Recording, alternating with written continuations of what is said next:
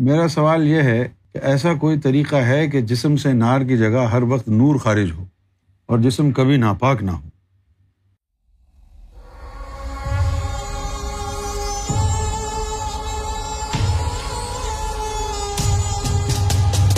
کیا ایسا ممکن ہے کہ جب جیب میں ہاتھ ڈالو پیسہ نکلے؟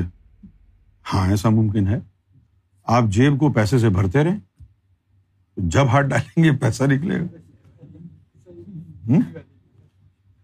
اچھا اب جسم سے نار نہ نکلے، نور نکلے، یہ کب ہوگا؟ نبی پاک صلی اللہ علیہ وسلم کا ایک واقعہ ہے کہ آپ اپنے ایک صحابی کے گھر تشریف لے گئے اور اس کا دروازہ بجایا نوک کیا۔ وہ جو صحابی تھا، وہ اپنی بیگم کے ساتھ خلوت میں تھا۔ خلوت سمجھتے ہیں نا؟ یعنی کہہ دیں مصروف عبادت تھا۔ تو اس کو آنے میں، دروازہ کھولنے میں دیر ہوئی۔ اس کے ذہن میں تو یہ آ گیا کہ یہ حضور ہی ہو سکتے ہیں۔ کیونکہ حضور صلی اللہ علیہ وسلم کا طریقۂ مبارک یہ رہا کہ آپ ایک نوک کرتے، پھر انتظار کرتے تھوڑا، پھر دوسری نوک کرتے، پھر انتظار کرتے تھوڑا، پھر تیسری نوک کرتے، پھر تھوڑا سا انتظار کرتے اور چلے جاتے۔ یہ نہیں کہ دھڑ دھڑ دھڑ دھڑ دھڑ دھڑ دروازہ بجاتے رہے۔ تو اس انداز کو پہچاننے لگے صحابہ۔ تو وہ پہچان گیا کہ حضور ہوں گے۔ تو وہ خلوت میں ہی تھا۔ نہایا دھویا بھی نہیں، ایسے ہی بس اس نے کندورا چڑھایا اور بھاگ گیا۔ دیکھا کہ حضور واپس جا رہے ہیں۔ تو حضور کے قریب پہنچا تو حضور نے جو ہے اس کا ہاتھ پکڑ کے یوں کر کے چلنے لگے۔ اب وہ اپنے من ہی من میں پریشان تھا۔ کہ میں تو ناپاک ہوں اور حضور نے مجھے یوں کر کے پکڑا ہوا بڑی کوف تھی اس کو کہ میں ناپاک اور حضور کے جسم سے لگا ہوا ہوں۔ تو تھوڑی دیر اس طرح چلتے رہے، سامنے سے ایک اور صحابی آیا، حضور اس سے گفتگو میں مصروف ہو گئے۔ تو یہ نکل لیا، گھر واپس چلا، غسل کیا اور غسل کر کے پھر آیا۔ تو حضور نے پوچھا کہ تم کہاں گئے تھے؟ کہا، یا رسول اللہ، یہ ماجرا تھا جب آپ تشریف لائے تھے۔ تو میں تو ناپاک تھا۔ تو میں جلدی سے بھاگ کے غسل کر کے آیا۔ تو اس کے جواب میں حضور نے کیا کہا؟ کہ اللہ کی قسم مومن کبھی ناپاک نہیں ہوتا۔ اب یہ کون سا مومن ہے؟ کون سا مومن ہے یہ؟ عام مومن کی بات نہیں ہو رہی ہے یہاں پر۔ یہ وہ مومن ہے جس کی تربیت محمد رسول اللہ نے کی ہے۔ انسان کا جو جسم ہے، انسان کے جسم جسم جو ہے، وہ مٹی کا بنا ہوا ہے۔ اور اس جسم کی پرورش ان چیزوں سے ہوتی ہے جو آگ پر بنی ہوئی ہیں۔ آگ کو ہی عربی میں نار کہتے ہیں۔ تو جسم ہمارا ایسا ہے کہ اس کو نار کی ضرورت ہے۔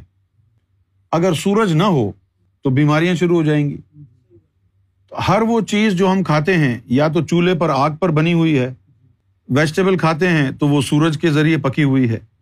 فروٹس کھاتے ہیں، وہ بھی سن لائٹ کے بغیر نہیں ہو سکتا۔ جن ملکوں میں زیادہ دھوپ ہوتی ہے، وہاں پر پھل اچھے ہوتے ہیں۔ پھر ہمارے اندر لطیفہ نفس ہے۔ لطیفہ نفس کی جو غذا ہے، وہ نار ہے۔ کھانا وانا جو کھاتے ہیں، اس سے نار نکلتی ہے اور نار نکل کے نفس میں جاتی ہے۔ پھر اس کے بعد جب ہم گنا کرتے ہیں اس گنا سے بھی نار بنتی ہے۔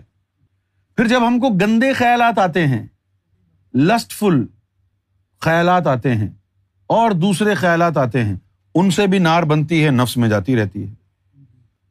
لہذا، جب انسان سیکشلی اراؤزڈ ہوتا ہے، تو اس کے جو یہ مسام ہیں، جہاں سے پسینہ آتا ہے، یہ ایئرپورٹس جو ہے نا، یہاں سے پسینہ آتا ہے۔ تو جب وہ سیکشلی اراؤزڈ ہوتا ہے، تو شہوت کے جو نار ہے، اس کے مسام سے خارج ہونا شروع ہو جاتی ہے۔ خیالات آنے سے، ابھی آپ نے کوئی ایسا عمل کیا نہیں ہے جنسی۔ خیالات آپ ان خیالات میں سوچ رہے ہیں، بیٹھے ہوئے ہیں۔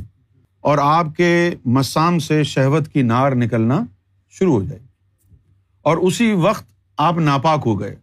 واجب ہو گیا غسل روحانیت کی نظر میں۔ لیکن جب انسان کا قلب اللہ کے نور سے بیدار ہو جاتا ہے، دل اللہ اللہ کرنے لگتا ہے، نفس بھی کلمہ پڑتا ہے، نفس بھی پاک ہو جاتا ہے، ساتوں لطائف ذکر میں لگ گئے۔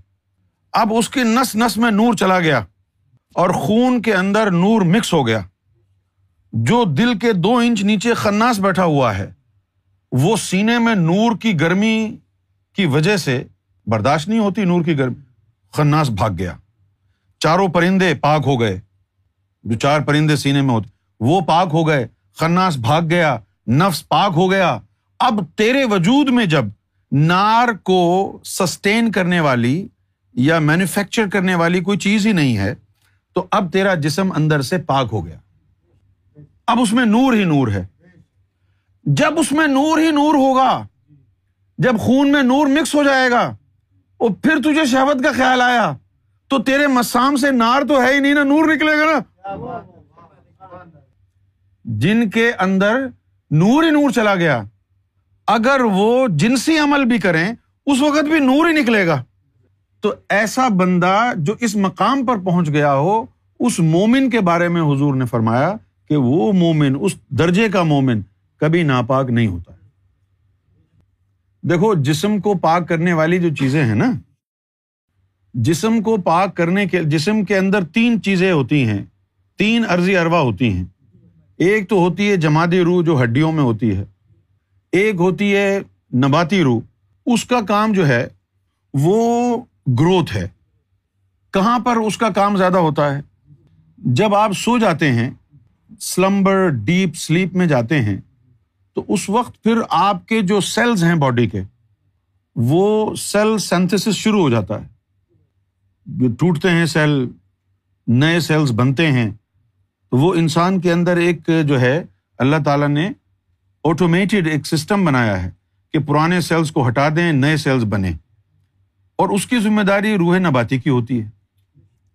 اور یہ جو شکل صورت ہماری بنی ہوئی ہے، ہمارے جسم میں جو یہ حرکت ہے یہ حرکت ہمارے جسم میں روح حوانی کی وجہ سے اب یہ روح جمادی، اس کو بھی ذکر میں لگانا ہے، مکمل نورانی ہونے کے لیے، جو کبھی ناپاک نہ ہو۔ اسی کے لیے بلے شاہ نے کہا تھا، کھا کباب، پی شراب پر بال ہڈا دی اگ، چوری کر، انگر رب دا رب، اور پھر ٹھگا دے ٹھگ نو ٹھگ۔ ہڈیوں میں روح جمادی ہوتی ہے، اس کو بھی اللہ کے ذکر میں لگایا جاتا ہے۔ یہ اس وقت لگایا جائے گا نا جب تیرے سارے لطیفے پاک صاف ہو جائیں گے، خون کے اندر نور دوڑ رہا ہوگا، اس کے بعد ان کو سپورٹ ملتی ہے۔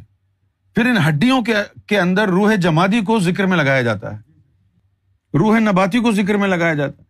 روح حیوانی کو ذکر میں لگایا جاتا ہے۔ جب روح حیوانی کو ذکر میں لگایا جاتا ہے، تو پھر اس وقت تمہارے یہ جو بال ہیں، یہ بھی رقص کرتے ہیں اور ان سے بھی اللہ کی آوازیں آتی ہیں۔ یہ بال۔ یہ جو بال ہیں انسان کی داڑھی کے بال، سر کے بال، ہر جگہ کے بال۔ یہ ادھر ادھر۔ جب روح حیوانی ذکر میں لگ گئی، پھر یہ چیزیں جو ہے نا وہ اللہ کا ذکر کرنا شروع کر دیتی عرضی اروا اور سماوی اروا دونوں کامل طور پر جب ذکر میں لگ جائیں گی، تو اس وقت پھر آپ کا جو جسم ہے، وہ پاک ہو جائے اب اس میں نار رہی نہیں۔ نار نہیں ہے تو پھر نور ہی خارج ہوگا۔ تو وہ طریقہ کیا ہے کہ جسم سے نار کی جگہ ہر وقت نور خارج ہو اور جسم کبھی ناپاک ہو؟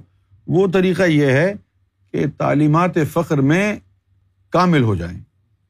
جب آپ کامل ہو جائیں گے تو صرف نور نکلے گا، نار رہے گی نہیں۔